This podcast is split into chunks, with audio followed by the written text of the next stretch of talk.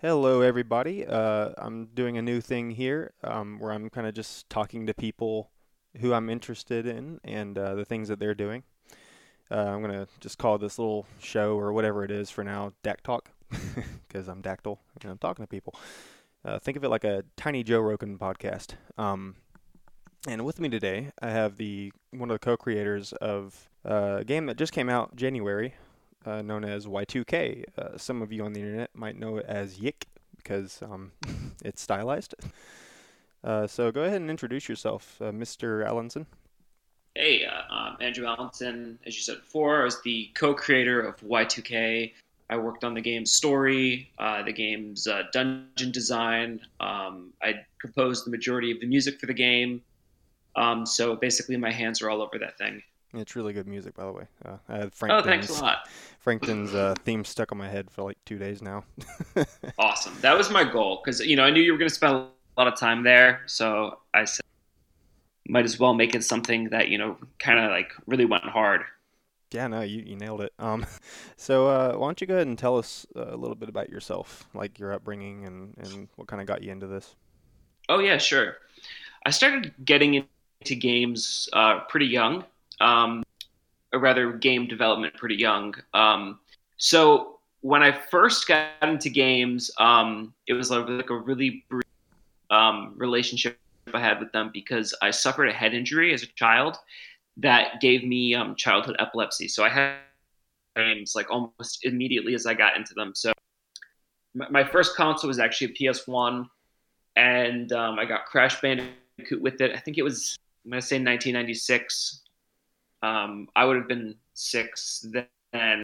And um, a couple months after Christmas, I'm at Home Depot and um, someone smacks me in the back of the head with a PVC pipe that they had coming out of their their cart. Holy shit! And uh, it caused pretty bad uh, head injury. Um, and I couldn't play games for like two years. If not, they would um, give me epilepsy or you know trigger a seizure.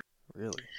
And um, so I I would like I'd watch some people play games. Um, I wasn't really supposed to, and sometimes watching other people play games would give me seizures. But I, I was so fascinated by them, and I think a lot of the fact that it was taken away from me made it feel like really sort of like sacred and important really early on in my life.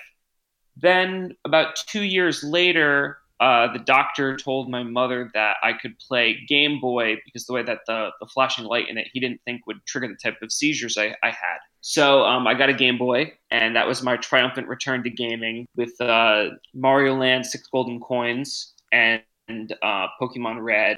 And um, after I played those two games, I, I needed I needed to know how the games were made. I, I needed to do it. So my brother and I um, he was who was a few years older than me. So I think at the time I was I was about eight. My brother would have been ten, and um, we just dived into programming books and dived into learning as much as we could about how games were made. And at at this point, um, at this point in the um, in the 90s, there there wasn't a lot of programming resources online. There was very few stuff about game development, so you had to get everything from a book. So that's kind of really how I got into it. Was just this this desire to know what made games tick and then you know started making them with my brother i did it basically it was always a hobby of mine. And then um, after college we both decided that you know our, our, we wanted to try and start a game studio. And that's kind of what led me here.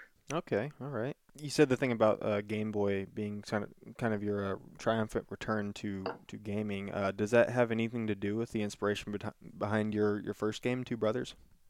Um, a, a, little bit. I mean, you know, gaming for me has always been associated with um, handheld gaming, just for the for the longest time. So, like when I when I first started making, um, we made our first game.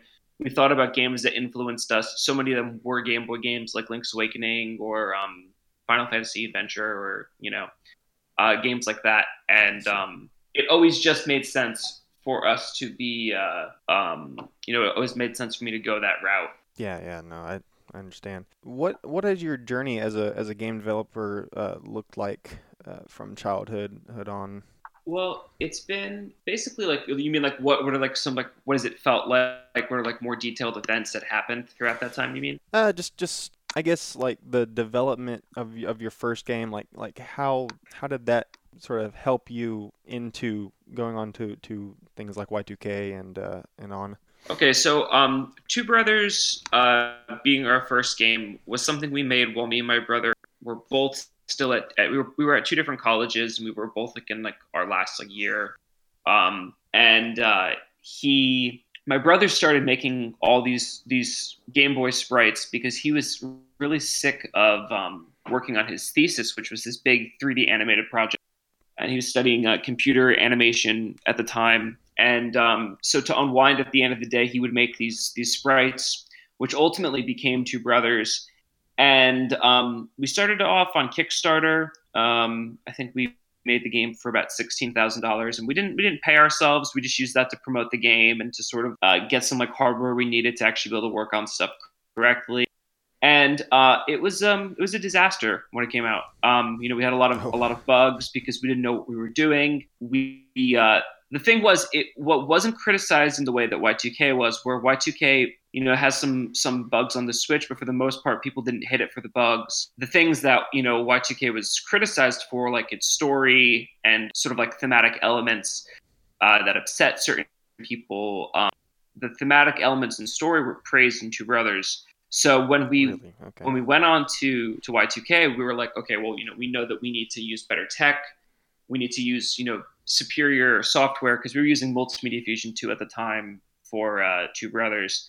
We need we need you know more stable uh, more stable engine. So we switched to Unity for Y2K, and I think the biggest takeaway we had was you know making the game as stable as possible. I think at that point, I think pretty confident in what we could do in terms of like the game design and the uh, and the story because you know we had spent so much time making uh, Two Brothers, um, or so it felt at the time. It actually only took us a year and a half to put Two Brothers together, and um, I think that if uh, you know we we came off of that feeling like we knew everything we needed to know um, going forward, which turned out to really not be the case because you really can't predict the future. But it, it felt like going into Y2K, we knew how to do everything. And as for how Y2K itself came together, long story short, is um, uh, after Two Brothers, um, you know, we were really determined to make another game and to just jump right back into things. And um, we wanted to do something 3D, and we knew we wanted to make an RPG. And um, we booked ourselves a slot at PAX East, and we said we are going to show a prototype for a new 3D RPG by the time PAX comes, and that's in 52 days. And I saw that. So we gave ourselves. yeah. Oh, you saw it there? Yeah. Well, no, I, I didn't go to PAX, but um, okay. when I when I booked the interview, uh, I did my research. I'll put it that way. I okay, I cool. found a bunch of videos yeah. of the different uh, runs, and we'll talk about that after you're done uh, with your statement. Oh yeah, cool. So that was basically from there. You know, we showed it at PAX, and uh, this guy Brian Queck, who's the game's producer, he played it and he asked us, you know, if you wanted to help us um, uh, publish the game and um, you know get it on um, consoles um, at the time, and that was basically uh, how Y2K became like our full time job. And then you know he wanted us to work a little bit more on the prototype. We put like another like two months into it, and then by the time uh, August had come around of that of that year, we had signed a contract and um, we were uh, we got our first round of funding and we started developing the game. So that's what it really looked like from childhood to you know Y2K. Yeah, it's a uh, it's it's pretty pretty long but focused journey. I would I would say. Um, cool. I hope that made sense. It's like oh god, I'm rambling a lot. No, no, don't worry about it. I'm I'm actually glad you're rambling because I'm the I'm the one sitting here trying to think of stuff to say. Um, but uh, on that, I think this is a good time to sort of talk about um, Y2K has had at least that I know of what three iterations, and third the third one being the final one. Obviously, the first one was the one you showed off at uh, that PAX, and then the second one was what I would almost call like a more cinematic uh, game that that was shown off. You can look it up on on YouTube, and um, then the third one is obviously the more um, zany, uh, in, interesting, and surreal sort of vision that that you and your brother seem to have come up with? So that's it's interesting to me. Um, I I get I understand um, the three different periods of the game that you're talking about. Um, when we first showed the game off, we had very you know we had this this prototype, and then when we showed the first trailer for the game, that was all new stuff from like the first like six months of development. So we had like the first dungeon done, we had um, Frankton, and the two of those things ended up in the game being ultimately very very different. And you know, there was a few areas we went back and changed because despite being more cinematic, it ended up feeling too much like Final Fantasy X, where you were just like you know running through these areas and they looked, really, but ultimately it was like only like one or two branching paths and didn't make for great gameplay. Oh yeah, no, I could so, see that actually. Yeah. Yeah, and then the alternative is to go and make slightly larger maps that would be something more along the lines of like uh like um like 12 or, or, or, well not 12 yeah like uh, final, final fantasy 12 kind of yeah you know or you know there's like this this in between option. Uh, and ultimately sort of like going for more like a ps1 style level design actually uh, lent itself to being a much more interesting game. And even if like you know we didn't get to do all of the camera stuff we wanted to do in the levels ultimately all the changes we made served the game to be more fun. honestly, um, I feel like if, if Y2K was released back then, um, outside of having a much better frame rate than games back then, uh, yeah, it would probably look a lot like this. Um, mm-hmm. If I were to guess, and uh, I think you guys actually did a, a, a pretty great job at, at capturing that. Um, and you know, just just from a, a, player's perspective, I actually really enjoyed the the themes and the story. And uh, you know, I, I, liked what you did with Panda as like the Calvin and Hobbes kind of character. Um, good little good little thing there at the end. I won't spoil it. I don't want to do that, especially while the developer's talking to me. but um, there, I feel like the the story if if the player ha- takes the time to really look into a lot of the stuff there's a lot there but but I, I could also tell that yeah, this this might be their, their first RPG, you know. Yeah, and I think it, it was tricky because we wanted the game to give this feeling of being like at least at like the Atelier Iris quality of games, like the Atelier series, or like another like sort of like B minus RPG. So like for me, the way that RPGs kind of exist is you have like the the triple A JRPG, which is like the Final Fantasy game yeah, Uh, which is like you know Final Fantasy 15 specifically. Then there's the A RPG, which is something like Nier Automata and Persona 5, where like the graphics are high quality and the cutscenes look amazing, but ultimately like the actual gameplay removed from like being like full AAA like God of War. And then there's like this B series of of um, of RPGs, like those like the Neptune games, and um, basically like the sort of like Animu waifu RPG games that are still being made in 3D. Like we wanted our game to at least hit that quality. So like I think our game falls ultimately like ends up feeling some between like the the B minus and like the low A's and I think it's brought down by the fact that like we couldn't do elaborate cutscenes or um, you know certain exits to areas don't feel as polished as they should because there wasn't enough time to sort of like make like a like a, something that really rounded off the area. So I think like uh, the game definitely kind of fits in that sort of like lower category of like you know the what I like to call A A A A B C's of um, you know game development. um, I guess before we move on to sort of the next topic, uh, I do want to ask one thing, um, just to confirm a suspicion. Mount Town is a Pokemon reference, right? Yeah, absolutely. Yeah. Okay, I was just making sure because that song definitely sounded like like the first uh, town. Um, yeah. Um, yeah. So Mount Town was created in, in the in the second version of Y2K that you know we, you kind of like talked about like the sort of like milestone. Um, I think that in that iteration, there actually was only three towns in the game. Oh, really? And after we came back from development, we, we wanted to put in like a bunch more towns. So I, I made as many towns as I could in a week, which is basically everything besides that's hard work. Frankton and Windtown. Yeah. And I, I, I did I did all of them in, in a week and it was a lot of um it was actually a lot of fun, honestly, because at this point it was I was getting to fill out the world more. And I was like, okay, here's some things I can add to the game that are um, you know really going to flesh it out and make it feel you know more like um, like a real RPG. The other thing I think that would have gone a long way is if the the world map had you crossing and going more places more frequently. That's something I wish we had gotten to do different in the game. I think that would have sort of like upped the sort of like feeling of uh, quality in the game a lot, just to diversify. Um, how do you think the uh, the launch for Y2K went? and how are things now after the launch? The launch um, was disappointing. Um, not financially, you know, the game sold.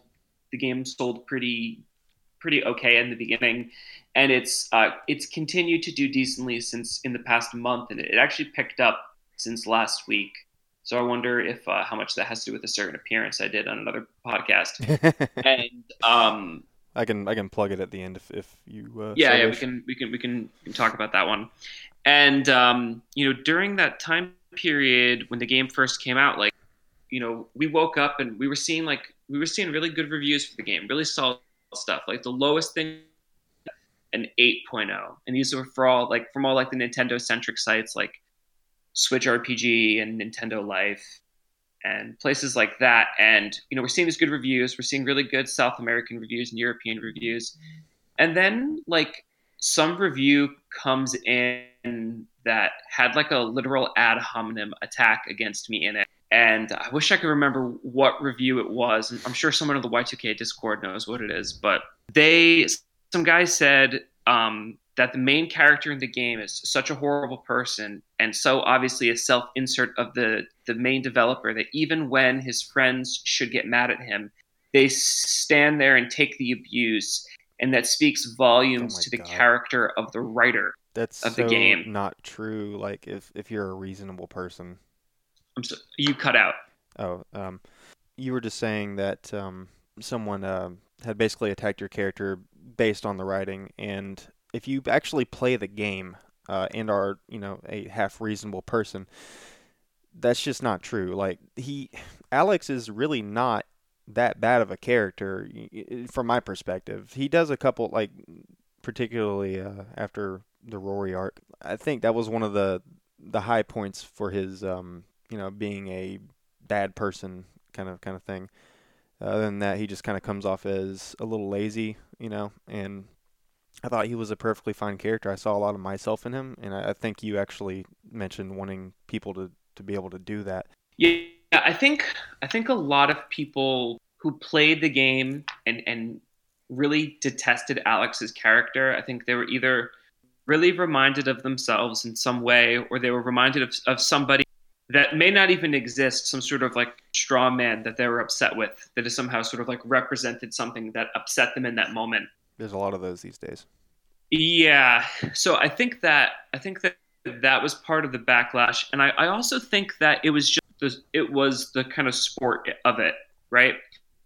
Because if if you see one person say something negative, um, you know, we have a culture of how how far can we tear this thing down? How far can we uh, Like, can we shit on this thing and turn it into a meme? like outrage culture and- or whatever.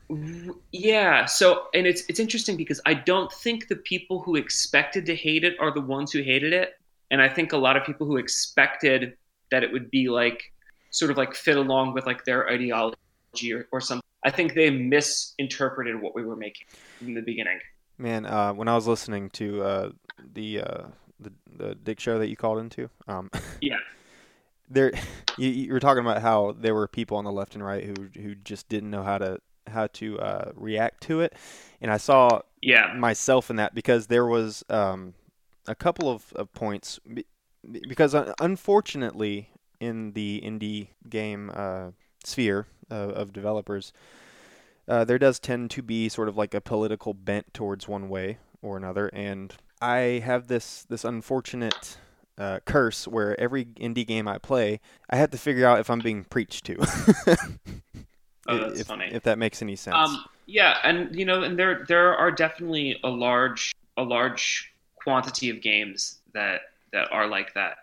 And um, you know, with with Y2K, I was trying to make something that didn't actually that did, that didn't do that. Something that where by the time you got to the end, you weren't necessarily like. And the moral of the story is do Yeah. this. yeah know? there's absolutely not that Yeah. And I wanted something that felt a little more timeless because most things that are political, they're dead immediately because politics change so fast. Which is why, you know, Bob Dylan never wanted to call himself a folk singer because if he sang about anything current, um, he felt that it, it destroyed the music. Whereas folk music was this thing that was always changing and evolving, you know? Yeah, yeah. And I feel the same thing with games that if you make something that's too topical or um, you know too even too divisive in like the sort of like culture war we're going through right now that I I, I think it, it kind of hurts the the art ultimately. And I think yeah. that it's really hard to make something like that that doesn't tread the line of propaganda. Yeah, and and you Even if your propaganda is for something that's good. yeah, no, I actually agree with that. Um, it, also just doesn't age well. I, I don't think.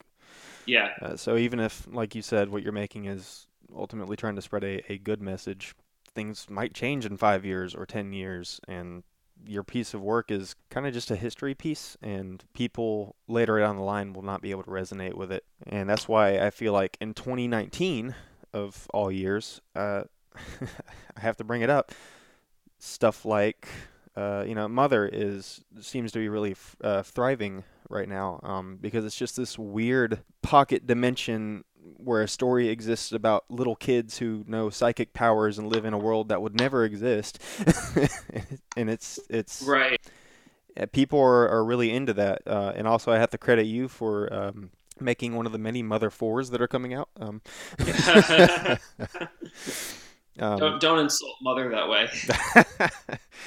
Uh, yeah, no, that I, I was making that joke to to my wife uh, when Oh, Y2K funny. was coming out and Knuckle Sandwich and all these other games that are really weird and zany and they're RPGs and trying new things. And I'm like, yeah, no, who cares about Yeah. Four? Got like five coming out. well, it, it's kind of interesting because if you look at the trend of all of the the games in the Mother series, they're all about doing something different. It's you know sh- shattering expectations, or rather ignoring expectations. Um, and I think that with a lot of people who are into say like the the, the Earthbound likes or the Mother likes, um, I think a lot tend to expect people to create the thing they see in Earthbound that like I think Earthbound in a lot of ways is like a bit of like a Rorschach test where uh, depending on your personality, you're going to see something different in it, right? Like some people are going to see a game about the ultimate fate of the world. Another person might see a game about friendship. Another person might say, "How can it be a game about friendship? There's no, uh, there's like no dialogue between the characters." And um, yeah, I mean, you know, it's such a simple, such a simple game in its presentation that I think you can really project whatever you want onto that game. Mother 3 you can't though, which is why you can't get Mother 3 in the US because it would offend everyone way worse than Y2K. yeah, like just the Magypsies alone would just be an uproar. Yeah. Which is silly. and that and um, the way that they handled death. Like some people complained about Y2K saying that we were making fun of suicide by having the golden alpaca appear so quickly after after showing that Oh, oh, okay, let me stop you there. What what is that? What is the golden alpaca? Because I saw that, and um, you know, Vella, you know, spoilers uh, kind of, but Vella freaks out, says, "Oh, you know, it's a go- it's a golden alpaca," and I have no idea what the reference is, if there is one. like it's like it's we weren't trying to lighten the situation with that. It was supposed to be absurdist. It was supposed to show that when reality it it it can feel entirely outside of your reality and the way that that would feel is always it's always going to feel non sequitur. So Oh, like a okay. golden alpaca coming from another reality would be like the most alien thing to talk about it. Like we should all know what a golden alpaca is. And that's like the feeling of reality breaking. So that was the idea behind using a, like a golden alpaca. It's it's arbitrary. It's just the fact that it's being spoken about like it's something you should understand. And Oh, that's what it feels like when reality breaks. And I guess they were just saying like like the timing uh, seemed seemed off or, or something. they said the timing was like intentionally offensive to make fun of people who committed suicide That's just silly. which of course is something nobody would do uh, especially not me Especially not an Um, independent studio who's trying to make a name for themselves. Yeah. Right. Like it's not we we were we're trying to make a game that is authentically a video game. There's there's nothing else like um you know there isn't necessarily like um, it is it isn't uh, propaganda. Or at least I don't think it is. I Uh, don't. I don't um, think it is. And um you know when you make when you make something like that, you expect that there's like a certain amount of risk to it, but you I could never predict what the actual reaction to the game was because everything I thought it was going to get hate for, it didn't get hate and it really surprises me to this day. So I think this this whole question started when we were talking about what was release day like up to up to now. hmm And to go back to that, um, release day then it quickly got out of hand because you know we were talking to people about um, oh, we had like you know things were looking really good. Then all of a sudden we start getting hit with like fours and twos out of tens. And you know, people saying that like the game was like unplayable and they couldn't beat like the first dungeon and Kotaku quitting after the first the first like hour of the game. And I'm like, wow, like why is it that people from Nintendo fan sites love this game, people from South America, and this is not to say the game is without things to critique, because of course it's not a perfect game, and there are, there are plenty of, of issues with the game that you justifiably give it a, a, anything below like a perfect score. Um, yeah, yeah, yeah, of course. But it's very different to make a game like that. That's like an like a like a two would be like an asset flip, right? Yeah, absolutely so to call Y2K like a two or a three was really interesting because it always came down when you read the reviews, they would say like they liked the music and they liked the dungeons and the combat was okay. But here's one story element that I found objectionable. So like I'm gonna somehow, even though I say the, the, the gameplay, like the dungeons are really good, I'm gonna give it a five for the gameplay just so I can give it this low score to hit it for this reason because the game is I perceive the game to be saying something it isn't. And then you know, as soon as people start start seeing this, they go, "Well, what's wrong this game? You know, why are people offended by it?" Then the trolls come in, but it's not trolls in the way that people think about them. They're people who, um, I think they're they're they're probably in their head they're doing their best. They're not making fun of people or causing chaos, but um, they come out like these like little nymphs and they start thinking like okay let's let's find a reason to be upset about this so one person starts going through screenshots of the game and they start um, trying to pull things out of context and it, it's not gaining much traction so then the big complaint becomes the game asks you um, what name your parents gave you and how yeah, yeah, yeah. the game the game is going to do a dead name prank on anyone who's trans playing the game, and that's the the whole game is an elaborate dead name prank. I thought that was which of course so ridiculous. I mean, why would any why would anyone make that? Well, why would anybody make that? And it's just imagine spending four years of your life working on this thing. Some some producers trust your vision enough that they give you a substantial amount of money to make this game, and you waste all. Oh, hold on a second. I think you're cutting out again. And then when they do certification and intent, and like nobody at the publisher would say, "Hey, maybe if this was actually what the game was, maybe this would be like a really bad idea." Um, but no, people just people just believed that when they heard it. But why would anyone make that? And then that didn't. So then they said the game was trying to insult Iwata's memory, and they kept trying to find the meme that was going to stick. And I don't think a lot of them really have. I see a few people who who comment and say like the the one that stuck the most is because we were inspired by a real life event. Um, we were unethically cashing in on on on death, and we were profiting from death, and that that was very similar to selling guns or or something. I couldn't quite trace it.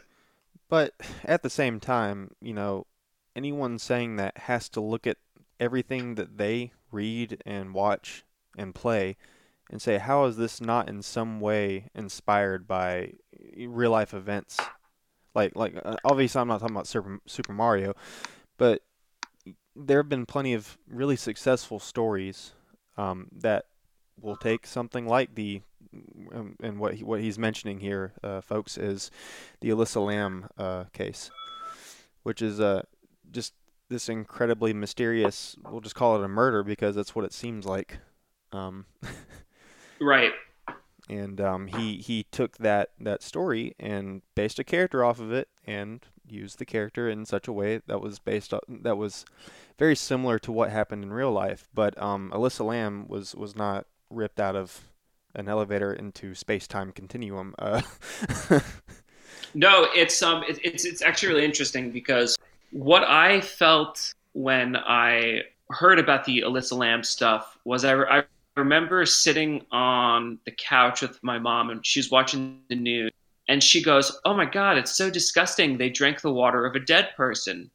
I'm like, "Yeah, but like isn't it weird that they're focusing on the water, the gross out factor of the story, and not the actual person? Who is this person? And I always thought it was weird how so many stories were omitting the actual facts behind uh, the victim and just focusing on, oh, how strange is it that people drank water that had a corpse in it? And um, I, I remember thinking that, that that was like that that was a really tragic thing how like the person was ultimately being forgotten within the sort of mystery. Because, so because i wanted that was the thing i based most off of uh, Alyssa Lam was that everything people think about sammy in the game is all projected nobody listens to what she says even especially when she posts on she will she'll post an Onism and it, it just it just gets ignored everything that uh, with her backstory everyone on Onism ignores just to fill in the blanks.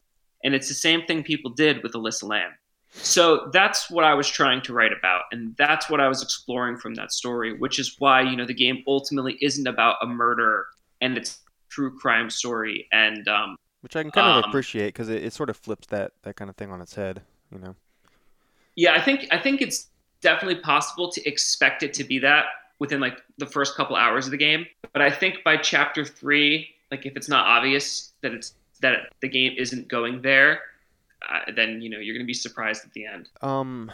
So uh, one thing I, I, definitely wanted to uh, to comment on before we got into the a little more the the social media stuff. Sure. Um, is just as a consumer, as a fan of, of video games, and as someone who definitely doesn't do this for a living, um, it is kind of incredible to live in a day and age where I can just hit up like someone who who made a game I'm interested in or a movie or whatever. And I mean, they don't all respond, but you you have actually been, been very active and responsive on, on Twitter, and I, I have to say I'm pretty uh, appreciative of that. You you have congratulations, you are the spark that lit the, lit the flame uh, for this. so, um, regardless of what you think of your game, if something comes of this, I will always be able to look back and say YiiK, regardless of how good or bad the game is, is it's a symbol for me. It's the reason that I kind of got kickstarted on this this path here. Um, so, yeah, like social media, what a double-edged sword. you know, it's it's just it's incredible because on one it, hand people can do what I'm doing, and on the other hand they can do what they did to you. Oh yeah, you give everyone give everyone like a um, a megaphone, and you can give everyone can can can say their opinion no matter how stupid it is, and that's fine. But we have to we haven't yet adjusted to like what the outcome of that can be. Yeah, because absolutely. it's it's great that everyone can have their voice heard, even though let's be honest, that's not entirely how Twitter works.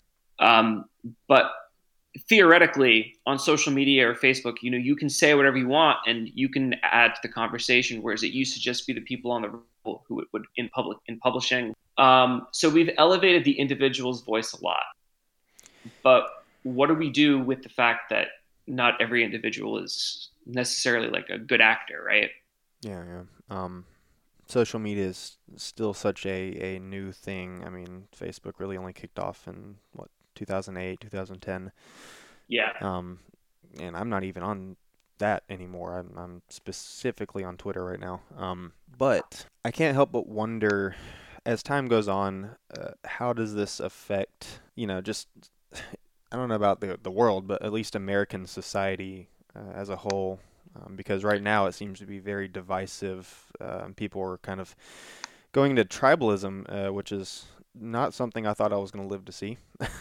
yeah, um, I think the first thing we're going to need to realize is, or actualize, is a plan to deal with cancel culture. Can you and can, can, can you explain what that is for for me and the audience? Sure. Uh, cancel culture is kind of like this idea that if, if if somebody does something that goes against the sort of like um, collective unconscious of, of um, people immediately expect that person to die or to disappear or to never be heard of again oh. and basically just ruin their life and, and cancel things over uh, you know like a like a, a, perceived injustice and you know yeah it, it makes sense when someone like bill cosby does something and people have like this big reaction like oh, i'm not going to watch any bill cosby stuff um, but we need to be careful what we all use this collective power for, um, and to make sure the things that we're outraged about are actually either worth being outraged about or um, you actually have all the facts on them, you know, before you do it, because there's a lot of damage that can be done. You know, like I had a bunch of a bunch of stuff that was going to be done for YiiK, like tie-in stuff, and a lot of it's been canceled. People have pulled out because there's still this meme that YiiK is like a sexist or a racist or a bigoted game. Wow, really? And yeah, and that all came from the fact that individuals, you know, can say whatever they want, and you know, I'm, I'm, I'm, I'm cool with that. I just, you know, I'm just urging people to use it responsibly. And if you see somebody shouting that something is is the devil, you know, do your own research into it. And if it's a video game, there are so many let's plays out there. So if you're still convinced that you know YiiK is like this, this you know hateful game, watch a let's play of it from the beginning of the game, and and you'll see that it's not. And you'll see that um, you know like this whole idea of uh, a lot of the memes that have gone around about the game. Like there was one that the game endorsed like um, pedophilia because somebody rewrote the name of a character um, who was like a a 14 year old girl to someone who's like a woman in her like late 50s. They changed the character's name from NPC dialogue, and they're like, "Why is he talking about a 12 year old girl like this?"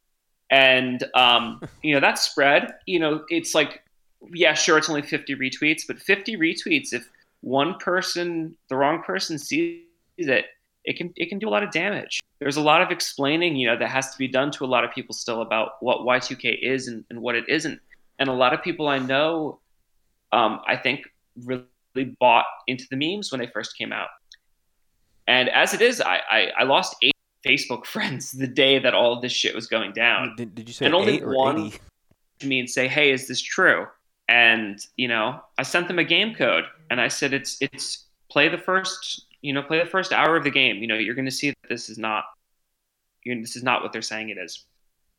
And you know, this is like I, I saw one comment um, that was like when after I did the Dick Show appearance, which was like, uh, oh, this this person, you know, saying that there was a backlash against their game um, to excuse it from having bad reviews. Like I can I can accept criticism but what I don't like is when people misrepresent something. Criticize the game that exists, not the one you wish existed. The one you wish existed. Yeah, yeah. Actually, I actually think um, calling into that show was a very smart thing for you to do. Um, it was. I mean, it was, it was a lot of fun. It's, yeah, it's yeah. Fun. It sounded like a lot of fun. Um, but it was also just, I mean, I don't know if you meant to do this, but it was, it was almost a clever way to uh, kind of stand your ground on on this whole situation, which I assume is kind of ongoing still.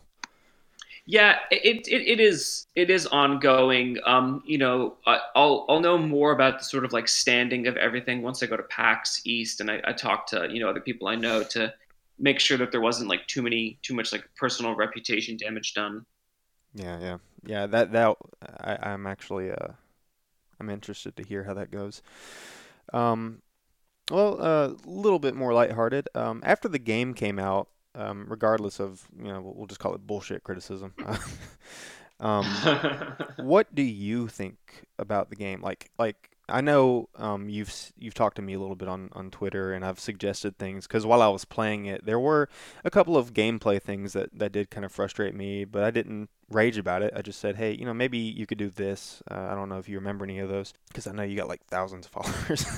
you know, I I had my input. I thought the game was fine, um, outside of some changes. I, I'm just curious as to what you think of the game like overall?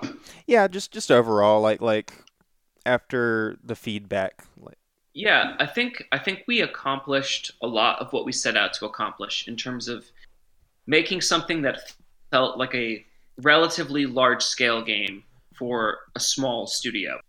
Something that had more in line with like a ps2 or ps1 rpg from like a major company than something being made by a few people in you know, in like the, you know, 2015, like when we started the game, we wanted it to feel, you know, like, like, like a sort of more monumental sort of like undertaking. And I think we accomplished that. Um, I think that uh, things I would have loved to have done from the beginning was I wish we had the, the game's balance that it currently has. I wish the game had its current load times. I think that um, where we where we did worst on the gameplay was the balance um, and the overall amount of time it took to complete battles. Um, so like those were like the the criticisms like that I, I I definitely took to heart about what I'll focus on most with the next project and uh, you know what sort of undertake first and then um, you know corrected them in YiiK. I know that there's probably still some some things that could be tightened up, um, but ultimately, once I see all the feedback from the latest Switch patch, which should drop like in a day or two, then uh, I'll have like a better feeling of like overall like you know how successful was this for me in terms of like my own personal score. If I had to score the game, I'd say the game's like a like a eight or like a seven point nine and um, I know I can do a lot better with the next one. But I'm really happy that this one has found an audience because I didn't want to create something that I just make and forget about. I wanted there to sort of be like a um, like embers of the game still, you know, like a people who care about it until the next game comes along. Well, I can I can definitely tell you that that's the impression that that comes comes from playing the game. Um, there's there's definitely parts in that game where you where you can feel uh, that there was a lot put into either the scene or, or whatever you're trying to convey. And again, I'm not trying to spoil stuff, mm. so but honestly, uh, if I were to summarize YiiK, I would probably say something along the lines of it's a love letter to the 90s and an exploration of profundity. Mm. Um, well, with all that being said, uh, we're about to hit an hour now. I don't I don't want to take up too much of your time. Uh, is there anything that you wanted to uh, to plug or talk about before before you signed out? Play. Hello. Ing. God, Discord's killing me today. PS4, and we're gonna have a physical version coming out soon. And the physical version is going to get one more major update on the game and this major update is going to correct all of the remaining issues that people have with the game, any sort of like big glaring obvious things like you know I wish we thought of that at the beginning. One one more major update, and then the physicals will go to print. Uh, so if you're looking for the timeline of physicals, that's that. Uh, you can find out more about YiiK on yiikrpg.com, and um, yeah, I think that's pretty much it. All right. Um, did you want to say any, anything about the work that you you and your brother are doing on Starstruck? Yeah, sure. I'll talk about Starstruck. Uh, Starstruck is um, a game that uh, me and my brother are working on um, with our friend Max, who uh, left um, his like uh, very sort of like um, very accomplished programming positions at like Amazon and Twitch to leave to start a game company. And then when he left, he asked us if we would do the uh, the music and graphics for his game, and um, uh, yeah, that's actually going to be playable at PAX East. So if you're going to PAX East, you can find the, uh, the booth for Starstruck. Uh, you can find out about that game at playstarstruck.com or the Twitter handle, which is at playstarstruck, and you can see more from that game. Awesome, man. Well, Andrew, it was really great to talk to you. Um, can't say I, I, I, do this every day, so. well, you, know, you did a, you did a good job. So I don't I don't think I think this is actually going to come out pretty good once you cut it up and stuff. Yeah, um, might take a while, but uh, I'll figure it out. anyway, um, I my my advice for editing is don't over edit. Just take out any like really obvious stuff. Don't pull a Maddox. Don't try and rework sentences. It's um just uh you know just worry about keeping the volumes consistent, and you should be okay. All right. Well, I'm gonna be uh hunting down more people to talk to after this. So uh, anyway, um, yeah, that was Andrew Allanson of the Allanson Brothers of Ackk Studios, and um, look forward to the physical release of YiiK. He cut out there for a minute. That's what he was talking about, and uh, Starstruck. And um, I guess I will talk to you guys later. Thanks for having me. Yeah, absolutely, man. Later. Hey there, everybody. Uh, this is just some some post content uh, because this is my first interview. Um, I kind of forgot to uh, plug my own stuff and some stuff that I'm affiliated with, and to just kind of cover what I was wanting to do with this show, and it, all kind of depends on the eyes on the show and what I'm capable of learning and doing. Because I am, to be frank, I am a factory worker. Like I, I have almost no computer skills uh, for the modern day. So you know, if you hear this, do your best to spread the word. That would really help me out. I'm going to be, for now, unless someone suggests something better, I'm just going to be using SoundCloud and I'm going to try to use YouTube. But until then, I'm just kind of taking it a step at a time. So, um, I would like to go ahead and plug my Twitter for this, uh, which I just made not that long ago. Um, it's at Dactyl6 on Twitter. And then there's a the other Twitter that I, I use, which is at Typodactyl uh, on Twitter. I think I've said Twitter way too many times. I'm still new to the whole Twitter thing. Uh, but uh, real quick, let me go ahead and plug the uh, channel that I'm affiliated with outside of this. Um, on Twitch, it's uh, twitch.tv slash typohouse games.